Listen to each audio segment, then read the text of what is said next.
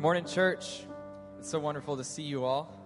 If you're watching online here this morning, we'd like to just welcome you and invite you to uh, just comment and let us know that you're here and watching this morning. We also have online hosts available for you. If you have any questions or you want to connect with somebody one on one, feel free to do so. Well, let's just stand this morning as we prepare our hearts to go into a time of worship.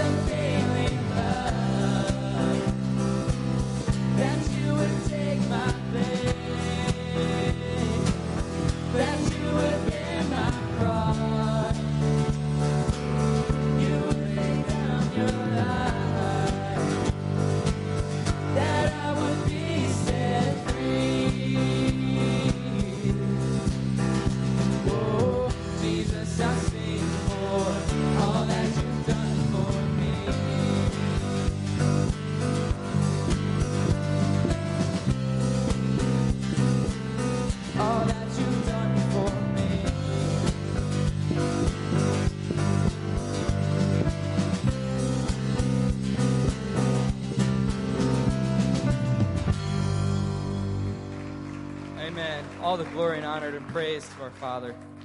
Amen.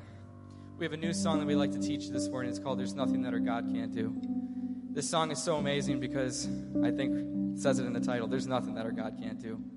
In my personal life, I've seen I've seen him deliver someone I love from cancer, from cancer treatments. I've seen him take good people that are in a bad situation and he's able to take them out of it.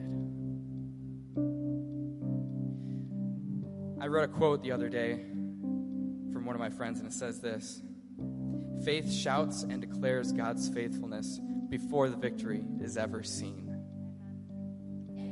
God has already won. I don't know what battle that you may be facing this morning, the battles that we all face, but just know that there's victory already found in it. So we're going to praise Him this morning because there's nothing that He can't do, and there's no, no deep, wide valley that He can't bring us out of.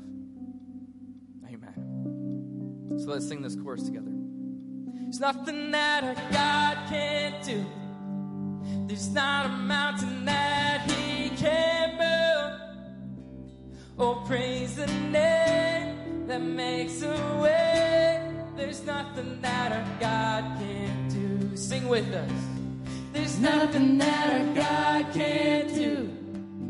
There's not a mountain that He can't move. Oh, praise the name that makes a way. There's nothing that our God can't do. Amen.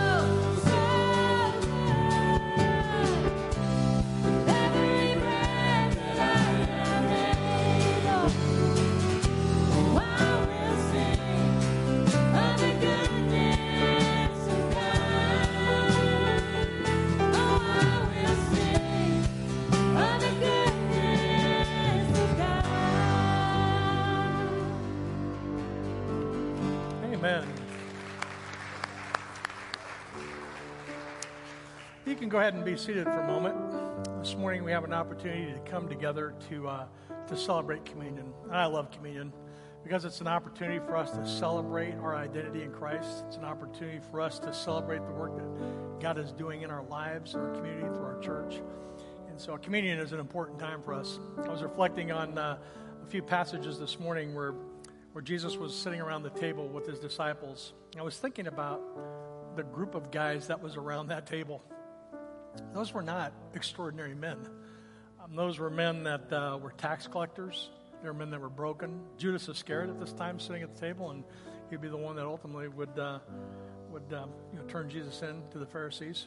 And so when you look around the table, it is, it is ordinary men that God has called into relationship with himself for extraordinary purposes. And so I think many times we feel like we're not worthy to come before a holy God. Well, here's the, the news about that. We're not. which is why it's so important that we have a relationship with Christ as we think about what it means to come before a loving and holy God. So, communion is an opportunity for us to reflect back and remember that point that God called us into a relationship with Himself. It's an opportunity for us to evaluate our lives to make sure that there's nothing uh, that's standing between us and our experiencing spiritual growth. It's an opportunity for us to, to celebrate and look forward with eager anticipation to what God wants to do in our lives today and ultimately throughout all eternity. So I want to encourage you this morning, if you have a relationship with Christ, uh, we're going to invite you to come forward to uh, take the elements. We have a, a, bread and a cup that's available for you, and you can take that back to your seat and take communion uh, as the Lord leads you. And so you can do that during this next song. But I just want to encourage you, if you have questions about our relationship with Christ, you have questions about communion, we would love the opportunity um, to talk with you. So if you're watching with us online this morning, we hope you've had an opportunity um, to get your communion elements together. If you've got questions about communion, about how to have a relationship with Jesus, we would love the opportunity um, to talk with you. But Jesus was sitting around that table with that Last Supper with his disciples, and he lifted the bread up and he broke it. He said, This bread is reflective of my body that's going to be broken for you for the forgiveness of your sins. And after they'd finished eating, he lifted the cup up and he said, This cup is reflective of my blood that was shed for you for the forgiveness of your sins. Whenever you eat this or you drink this, do this in remembrance of me. And so as we partake of communion together this morning, let's take this as an opportunity to remember to give thanks and to pray that God would continue to draw us closer to himself. Father, we just thank you for this day you've given us today, and we thank you for the opportunity we have to come together to, to celebrate communion in this way. God, I pray that you would draw us into a closer relationship uh, with yourself. I pray that for those that need to cross that line of faith, God, that you would work in their hearts, that they might come to know and, and just the love that you have for them. And for those of us that have a relationship with Christ, God, grow us in our faith. Help us to have an ever increasing sense of your presence in our life. We look forward to all that you have for us. We commit ourselves to you and for you and for your glory. We pray these things in Jesus' name. Amen. So you can make your way to the front to take your communion elements back to your seat as the Lord leads. And then after you're done this morning, you can put your cups in the trash can on the way out.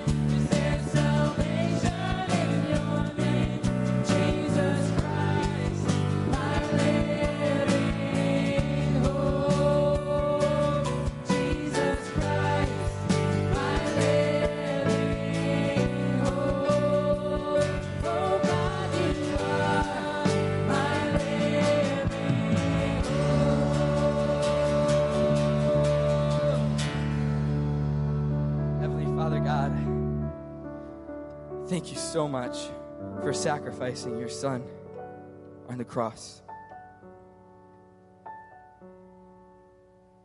God, you sacrificed one and only love for us, for your humble servants who were separated and deserved none of the blessings that you have now given us. Father, we just thank you so much for the grace that you've given us that we have never, ever deserved. Saving us from a sinless life full of suffering and doom and brought us into your glory to share with you your kingdom. We just thank you and we love you and we praise you this morning. We give you all the praise. You may be seated.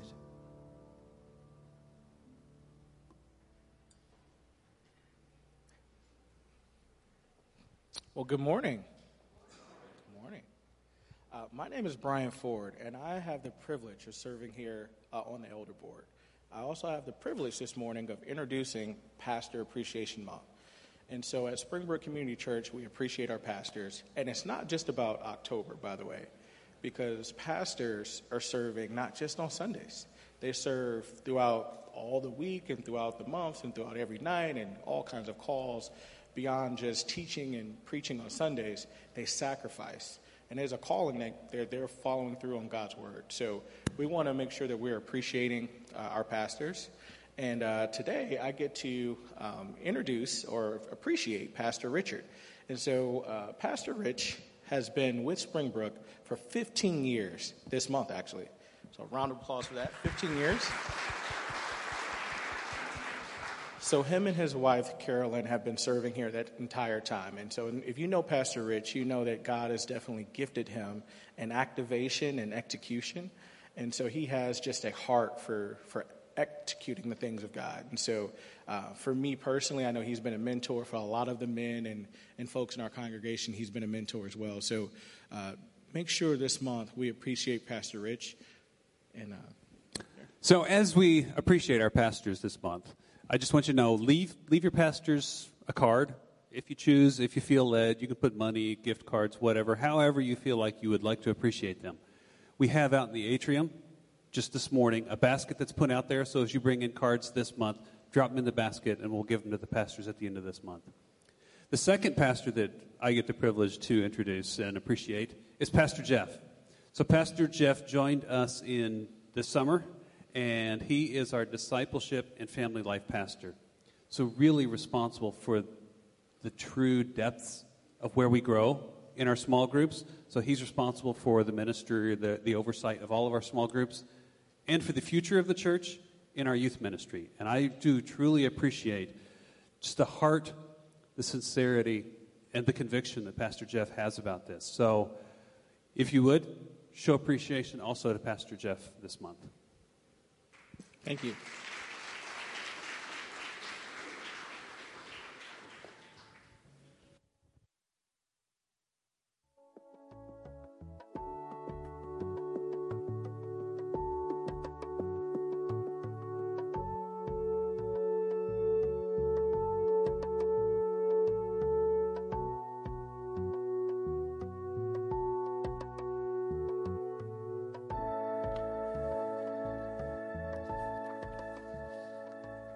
You in it. Morning. Welcome to Springbrook. We are so glad that you are with us today. And um, I am so grateful for our pastoral staff. Uh, Jeff, Tim, and Joseph, um, it is such a privilege to be able to work along uh, men that are seeking after God, that wants, want God to be glorified and want what's best for us at this church. And so we have a great pastoral staff. We have 11 staff members. We have a great staff at Springbrook. And uh, we have uh, seven men on our elder board. I'm so grateful for our elder board. And we have 75 leaders at uh, Springbrook that are leading ministries and investing in the lives of others. And I am so grateful uh, for our leadership team. And I'm so grateful for each of you. so God has just uh, been so good uh, to Springbrook. And it's a privilege and a pleasure for me just to be able to lead through this ministry and what God has for us. And so we are glad that you are here with us today. We're continuing our uh, series, uh, Trite, uh, Not True. But I just want to welcome you. And so if you're watching with us online, uh, there's a place for you to, uh, to indicate you're with us this morning. You can text here to this phone number. You can scan the QR code if you're in person with us this morning.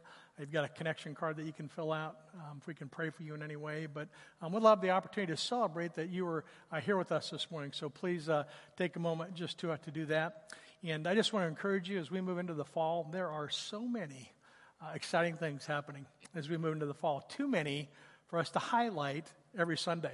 and so I was talking to somebody last week and they said, well, I didn't know we were doing that. I was like, well, it was on the, it was in an email, it's on our website, it's on our app. We did an announcement. Uh, we do our best uh, to communicate uh, with our church family some of the exciting things uh, that God's doing. But I want to encourage you to visit our website frequently. If you have not yet downloaded our app, we want to make sure that we keep you informed of opportunities that we have to help you connect and grow in your faith, uh, to be encouraged by others, and to really just to get to make friends and have a good time because it is so uh, fun when we're able to, uh, to come together and celebrate um, who we are together. In fact, we have a Springbrook Fall Festival coming up on October 28th. We're going to have a tent in the back. Um, we've got a jumper for the kids. Um, we're having a chili cook-off. I know many of you have already signed up to bring chili. We're going to have hot dogs. Uh, we're going to have games. We're going to have a blast. And so I just want to encourage you to mark your calendars for that. If you want to bring chili, I've seen. Uh, uh, I, am gonna. I'm looking forward to judging some good chili. I think we're gonna have a whole bunch of different types of chili. If you want to bring chili, uh, just let us know what kind you'd like to bring. Uh, but we will have food uh, there as well. But uh, please come out and join us for our Springbrook uh, Fall Festival. We're gonna have a, a good time. And then also I wanted to let you know just you know, mark your calendars for marriage date night. Marriage date night's coming up on November 11th. Um, we have a team coming in, uh, a comedian, an actor, and some worship.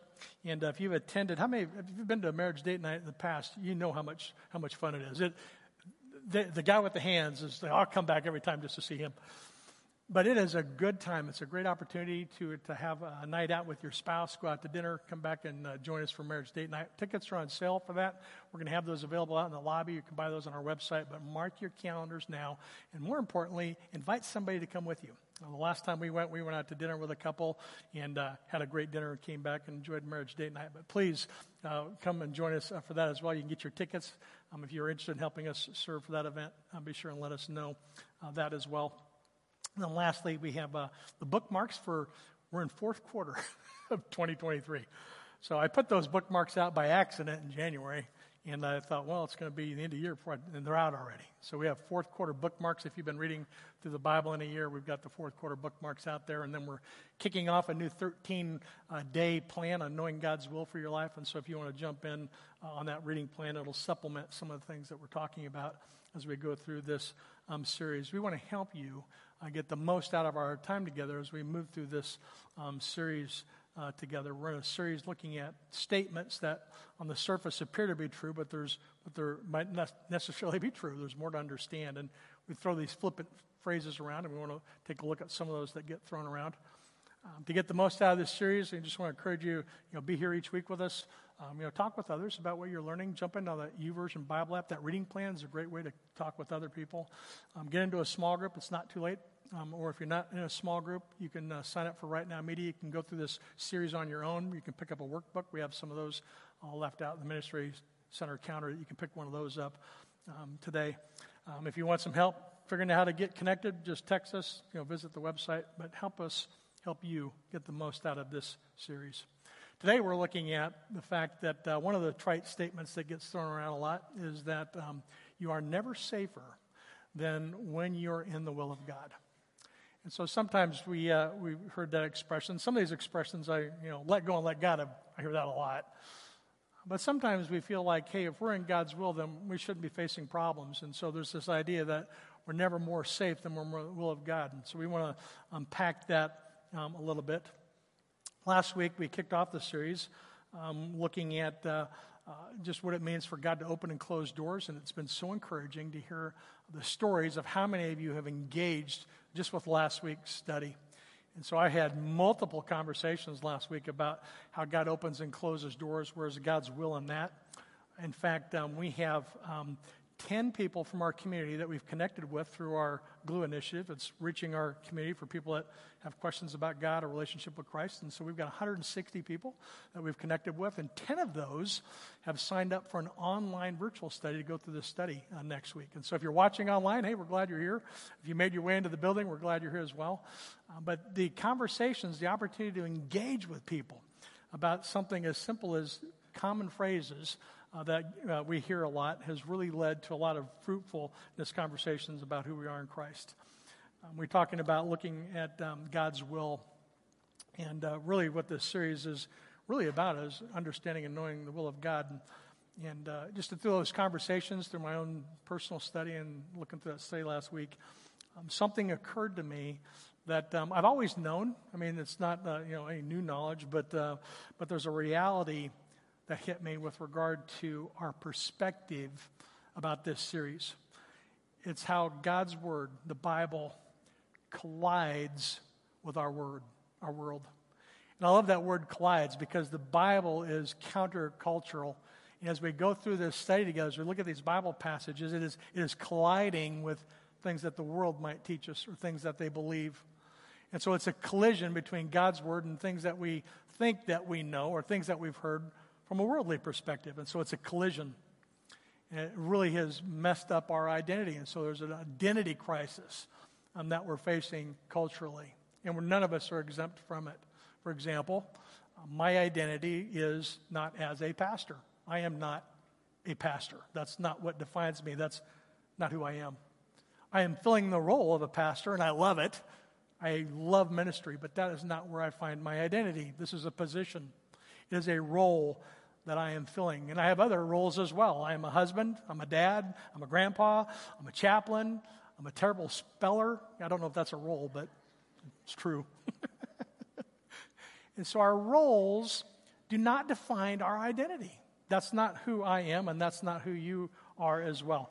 Who I am, who I am, is created and loved by God for His purposes, for His plans, and for His identity and for his, uh, for his goals and for his, for his will. And so my identity is in him for his purposes, his plans, and, and for his glory. And that's who you are as well. And that is contrary to what the world teaches us about understanding our roles. You see, you are not defined by your role or your title, whatever it is doctor, lawyer, student, sports athlete. You know, think about all the roles that we play in this world, and, and those are not what define us. We can celebrate those. There's something to be excited about when we think about our roles and how God's using us, but our roles do not define us. This is how the world would try to define us, but we find our true identity only before a holy, loving God. And that's what this series is about. It's coming to grips with what we find in Scripture versus what we find in the world. This is not a new problem. Beginning in Genesis chapter 1, we see God's original design for us, right? We're physically in His presence, and we would have lived forever, I might add. we're physically in God's presence, we're married to spouses, and we're working in the garden.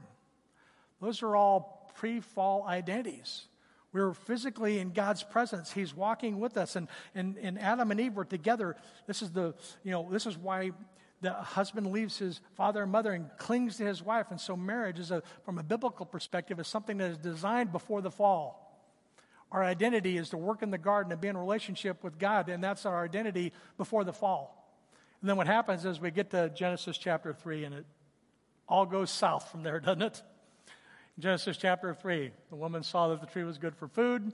It was a delight to the eyes. The tree was desired to make one wise. She took of its fruit. She ate. She also gave it to her husband, who was standing right there with her, and he ate. And the eyes of both of them were opened, and they knew that they were naked. And they sewed fig leaves together and made themselves loincloths. Our eyes have been opened, and we are influenced by a fallen and broken world. And that fallen and broken world will give us a fallen and broken identity about who we really are. I sure wish I could change that day. If I could go back and say, don't, don't eat. but I can't. The good news is, is that we can begin to recover and pursue God's original design for us through Christ. That's the good news about our relationship with Christ is we can begin to recover and pursue God's original design for us. We call that sanctification. We call that growing in our faith. And we looked uh, several weeks ago about John uh, chapter uh, 17, where Jesus prays for our sanctification and for those that will believe in him through us. And so that sanctification, that, that growing in faith, is recovering God's original design and purpose for us. You know, but the reality is, is that the world doesn't get to define our identity. We have been, we have been created in God's image for his glory. Isaiah 43 6 says, I'll say to the north, Give up. To the south, do not withhold. Bring my sons from afar, my daughters from the ends of the earth. Everyone who is called by my name, who I have created for my glory, who I have formed and I have, I have made. And so we talked about that last week with regard to our understanding our identity. We have been created by God for his glory which is why Paul was able to say in 1 Corinthians 10 that we looked at last week. So whether you eat or drink or whatever you do, whatever you're doing, do all for the glory of God. Last week we saw that God opens doors, He closes doors. Those open and close independently uh, for His purposes and for His glory. And today we're going to be looking at the second statement in our series, which is the fact that uh, you are never safer than when you're in the will of God. Does God care about our safety? Oh, you bet. God does care about our safety. But are we always safer when we're in God's will? Not necessarily. That's not true. There are sometimes God moves us into areas where, where we're not safe, but He is still present with us. And so God does care about our, safe, our safety, but we're not always safe in, in His will. And so we're going to look closely at what it means to be safe in God's will. Our uh, grandson, I've got three grandkids now, and Ezra's the oldest, and he's going to be five, and uh, he loves to play hide and seek. And uh, when we first started playing hide and seek, he'd go hide and he'd, he'd hide like right there by the chair. I was like, oh, he's hiding right there. he's hiding. And I'd be like, where are you? Oh, there you are. but as he's gotten older, he's getting pretty good at it. So he's figured out, oh, Grandpa's coming. And uh, last time we played hide and seek, it took me a while to find him. He was in the he was in the dining room, hiding underneath the table and the chairs. But, the, but it was so funny because the closer I got, the more I could hear him wiggling around. you know, he was trying to find a good hiding spot. You know, I think about Ezra. I was reading through uh, 1 Samuel 19 uh, recently, and I thought of my grandkids. In 1 Samuel, um, the Israelites um, ask for their first king. It would be Saul. And man, that is another story. If you, if you get a chance, read through 1 Samuel chapter 8. If you want to, you know, when people start talking about the government and, you know, all that kind of stuff, just go read through 1 Samuel 8. We brought it on ourselves. They wanted a king, you're going to have a king. And so, uh, but Saul is appointed the first king, and, but then God raises him up. Uh, and then he raises up David to replace him. And so Saul gets a little salty about this, and so uh, he gets upset by this upcoming change, and so as a result, he wants to, to kill David. And so we have our first two kings, uh, we have a problem right there, right off the bat. But in 1 Samuel 19, uh, there's a secret place that is described as a place of safety, a safety from something. It's a covering. And 1 Samuel 19, the story starts to come to a, to a head. It says Saul spoke to Jonathan, his son, to all of his servants that they should kill David. And so at this point, he's upset with David enough about being replaced that he wants him gone. Jonathan's son, uh, Saul's son, Jonathan, found delight in David. He liked David. So Jonathan went to David and he said, Look, my father seeks to kill you. Therefore, be on your guard in the morning, stay in a secret place and hide yourself. I'm going to go out, stand beside my father in the field where you are. I'm going to speak to my father about you. And if I learn anything, I'm going to tell you. And so Jonathan spoke well of David to Saul, his father, and said to him, Let not the king sin against his servant David, because he has not sinned against you, because his deeds have brought good to you. He took his life in his hands. He struck down the Philistine and the Lord worked great salvation for all of Israel. He said, You saw it back then and you rejoiced. He rejoiced initially until he found out that David was gaining a reputation that was better than his from his perspective. And so as a result, he wants to kill David.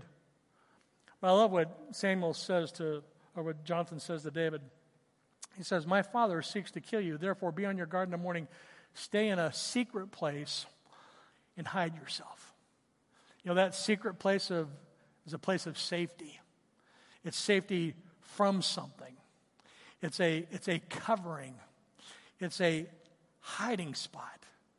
And every time I think about that, I think about Ezra trying to hide underneath that chair, underneath that table. But there's, there's a place that we can go to experience rest and safety and security in, in God and in His presence. And, and, and Jonathan tells David, go find a secret place. That's what that secret place is.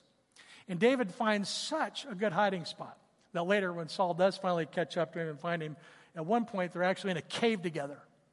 And David is hiding in the cave. He's hiding in the very back of the cave, and then Saul goes in to go to the bathroom. I love this story because it just hits the reality of human, right? We all go to the bathroom. So David's hiding. So he's hiding in the back of this cave. And, and David goes, and he's hiding, and Saul goes in there, and, and, the, and Saul comes to the sheepfolds, which is a place where they keep the sheep, and there's a cave there. And, uh, and he goes in to relieve himself. And David and his men were sitting in that innermost part of that cave. That was the hiding spot that he had found. And so David is back there and, and he's hiding. And so if you listen to the rest of the story in, in chapter 24, Saul returned from following the Philistines. He was told, Behold, David is in the wilderness of um, Galilee. And then when, he, uh, when, when Saul got there, he took 3,000 men out, all of Israel out seeking David. And uh, he came to the sheepfolds by the way where there was a cave. Saul was in there to relieve himself. David and his men were sitting in the innermost parts of this cave. And, and then the men send to David. They start to talk, they start getting giddy.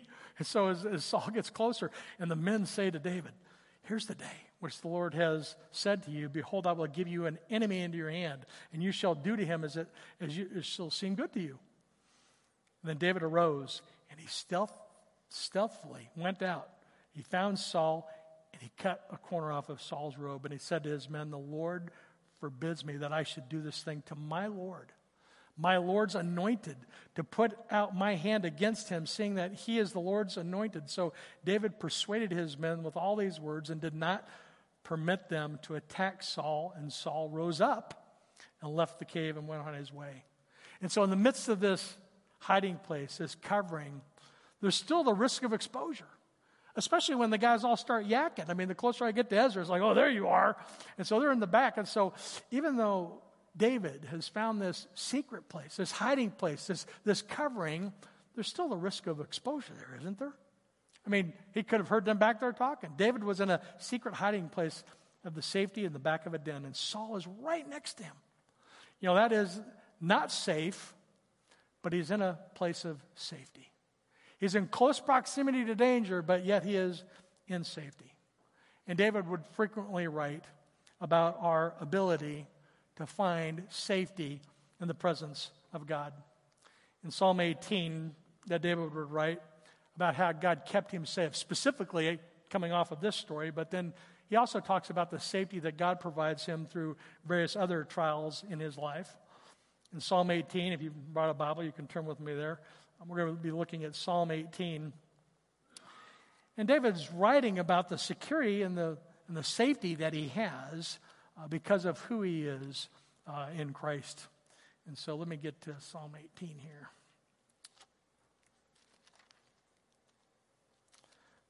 Beginning in verse 1, David confesses his love for the Lord.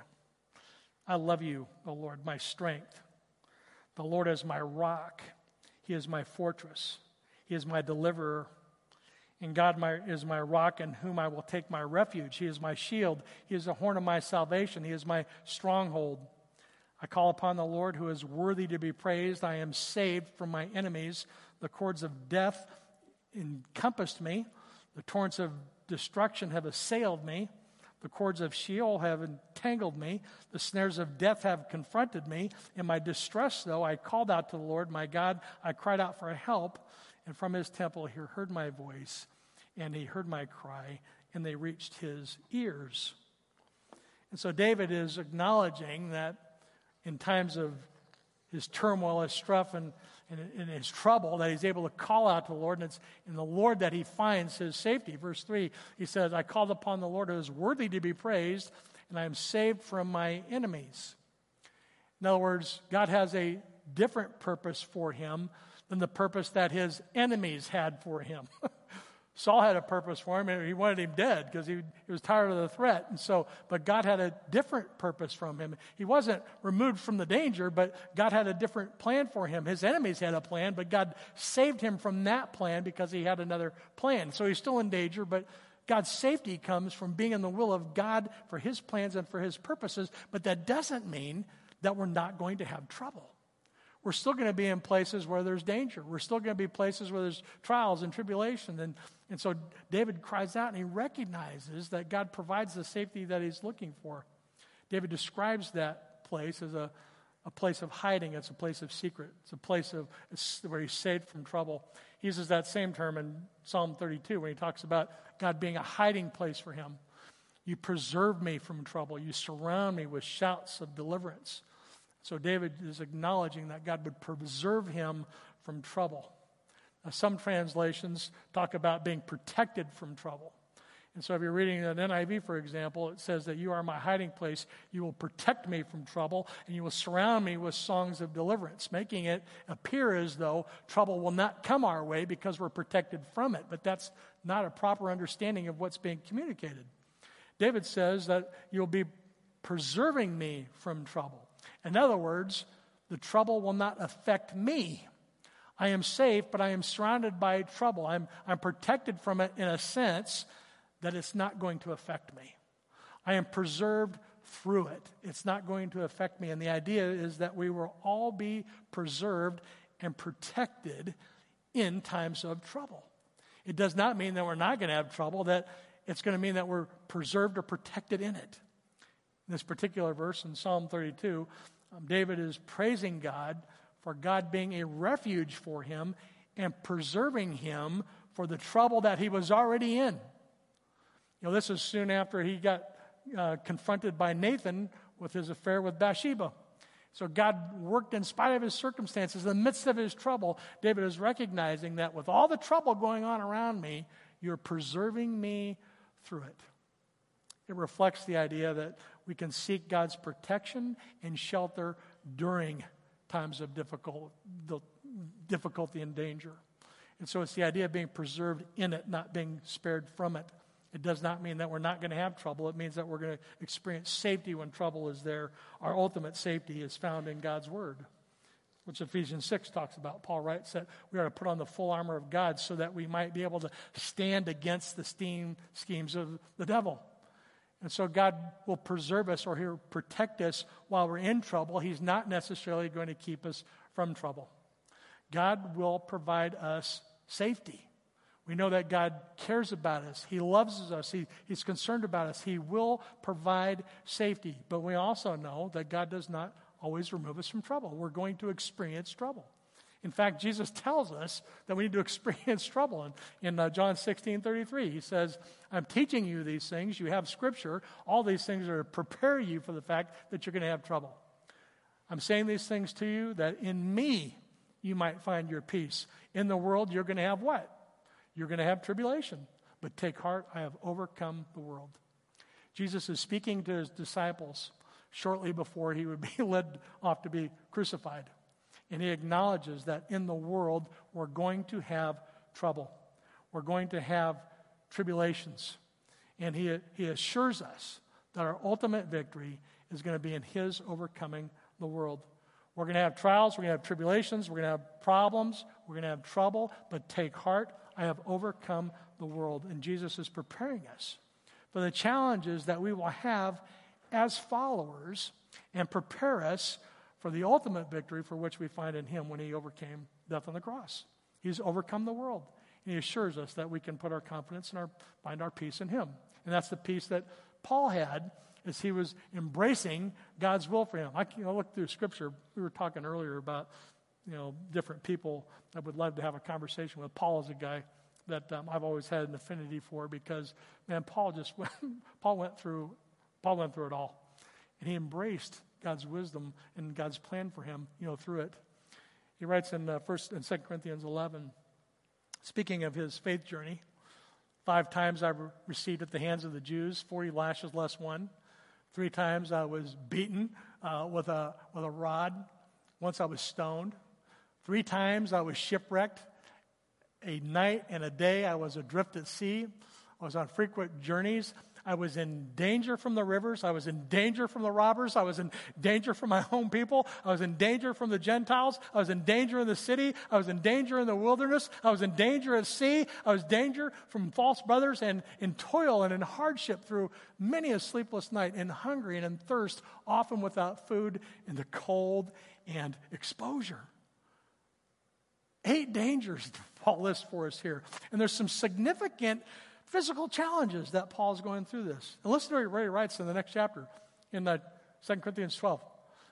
But he said to me, My grace is sufficient for you. My power is made perfect in weakness. I'm going to boast all the more gladly of my weakness so that the power of Christ may rest upon me. For the sake of Christ, then, I am content with weakness. I am content with insults, hardships, persecutions and calamities, for when I am weak, I am made strong. Paul finds his contentment in his identity in Christ, not in his job, not in his bank account, not in his role, not in his retirement plan.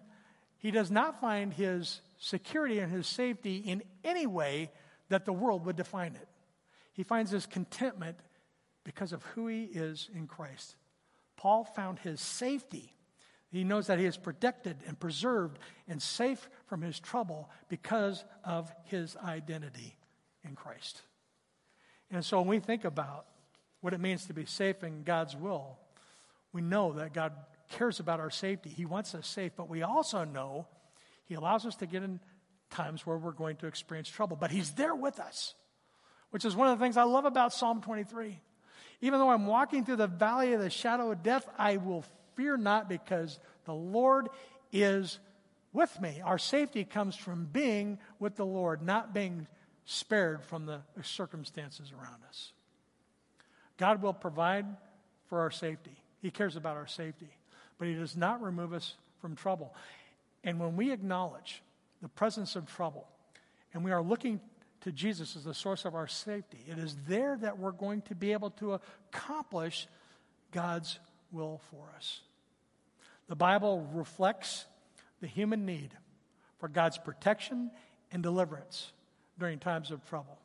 We all need protection and deliverance during times of trouble. At the same time, it also acknowledges the reality of the difficulties that we face by living in a fallen and broken world. Our encouragement is to find peace in the victory of Christ over our trials, our tribulations, our troubles, those things that we'll experience. And by acknowledging the presence of trouble in the world, and by looking to Jesus as the ultimate source of our refuge, our safety, and our peace, it is there that we're able to find that peace that only God provides as we accomplish His will for us in whatever circumstance we find ourselves in. And so we know that God is faithful. God will provide for our safety. He is faithful. God is faithful. Second Thessalonians says he is faithful. He will establish you. He will guard you against the evil one. God cares about us. He will protect us from the evil one. He promises to guard us against the evil one. And that's probably the most important promise because we all face constant spiritual battles. We are barraged by battles from the evil one. Satan wants to nothing more than to steal, kill, and destroy. But God is faithful and He establishes us in Christ and guards us and protects us against the evil one. And we don't talk a lot about Satan. We don't talk a lot about hell. Those are things that typically don't come up in conversation. We embrace the love that God has for us. We embrace the idea that He loved us enough to send His Son and give us the assurance of spending eternity in heaven. But the reality is that that world is fallen and broken, and Satan, the evil one, is out there seeking to destroy our identity. He's seeking to destroy our identity, he's seeking to tear us down, and God offers us security in that through Christ. He will establish and guard us against the evil one as we put on that full armor of God. He is faithful and He will protect us. And we also know that God promises us to strengthen us, to help us, and enable us to, to do the things that He's called us to do. In Isaiah 41, we don't have to be afraid of what's happening out there. We don't have to live in fear of our circumstances. Fear not, for I am with you. Do not be dismayed, for I am your God. I will strengthen you. I will help you. I will with, uphold you with my righteous right hand. You know, there are times when we have absolutely no strength left. There's circumstances in our life that we just think, I just don't know if I'm going to get through this day. And when we get to that point, we can turn to passages such as Isaiah 41 and know that God promises to give us the strength and the help and the endurance that we need to see us through what we're going through. Even though we might not feel like we can go on. And I know I've been there. I know many of you might be there right now. But at these times, we can count fully on the promises of God that He will strengthen us, He'll help us, and He'll give us endurance. Jesus seated at the, is seated at the right hand of the Father at this very moment, upholding us in Christ through the righteous power of his right hand. He will sustain us and endure us so that we can fight that good fight to the end. And we also know that God will supply all of our needs according to his will and his purposes in Christ Jesus. God will supply our needs through Christ who strengthens us.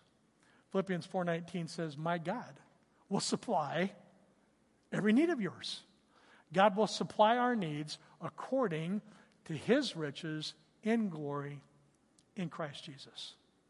You know, this passage is an encouragement of God's faithfulness, it's an encouragement of God's ability to meet the needs of his children, both materially and spiritually, as we live our lives out for him and for his glory. God loves the entire world. He loves the world enough that he sent his son to die on the cross for our sins. But for those that call on his name, for those that believe that he is, he is God, that he died on the cross for our sins, for those he gives the right to be called children of God. And there's a security that comes only from knowing who you are in Christ. That's where our identity lies, and that's where our security comes from. And if we look out to the world to try to find our identity or our security, we're going to hit a wall every time our identity should be firmly rooted in Christ. And when it is, we can know that God promises to meet every single one of our needs according to his riches and glory. You know, that passage is a reminder that we can be encouraged that God has a plan and a purpose for us. And when we seek God's will out, it needs to be in light of understanding of who we are in Christ and what it means to live for his glory. God will provide for our safety. We know that God will provide for our safety. We also know that God does not remove us from trouble.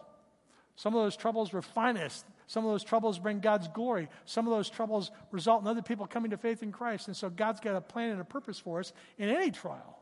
And by acknowledging the presence of that trouble and looking to Jesus as a source of our safety and security, it's then we're able to accomplish God's will for us.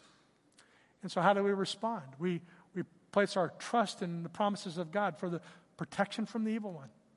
We pray for protection from the evil one. We pray for the strength and the help and the endurance to see us through our trials and our tribulations. And we pray that God would continue to supply all of our needs. And so, when you find yourself in the midst of trouble, know that God is with you. You're not there alone. You are never safer than when you are in the will of God, but we have to understand what it means to be safe. Our safety and security does not come from anything of this world, it comes from resting securely in who we are in Christ and encouraging one another as we seek to live out our faith. And so I just want to encourage you this morning if you have questions about our relationship with Christ, that's where safety and security begins understanding what our identity is. Do not let the world define your identity. Understand your need for a relationship with Christ. Make a faith commitment. Those that confess their sins, they confess Jesus as Lord, they believe in their heart God raised them from their grave, they will be saved. And our, our salvation, our security comes from placing our identity in Christ. And so if that's something you have questions about, man, we would love the opportunity to talk with you about that. And if you have, if you've made that faith commitment, then, then you're not just waiting around for Christ to return or for heaven. I mean, we are growing in our faith and we are encouraging one another in our faith. And so steps like, you know, getting involved in a small group or, you know, taking the step of baptism or learning your spiritual gifts or serving in ministry to build up the body of Christ or living missionally to reach our community for Christ are all things that God would have for us as we grow in our faith and seek to accomplish what He has for us uh, through Springbrook Church. And so we are so glad that you are with us um, today. I hope that you were encouraged. If you have any questions about how we can help you on your faith journey, um, please let us know. Uh, you can write that on your uh, connection card there on your chair. Uh, you can text uh, next steps to that number. We'd love the opportunity to pray with you and uh, encourage you as God seeks to uphold you and accomplish His will in you and through us together. And well, thank you for being here. Would you pray with me? Father, I just thank you for this day you've given us today. I thank you for the reminder that we are safe in your will uh, because we are redefining what safety is. It means that we understand our identity in Christ. And I pray that you would continue to encourage us in our faith. Thank you for the opportunity we have to encourage one another. I pray that your spirit would continue to pour itself out on our congregation as we seek to be effective at reaching our community for Christ and encouraging one another in the faith. Uh, we look forward to all that you have for us. We commit this day to you and for you and for your glory. We pray these things in Jesus' name. Amen.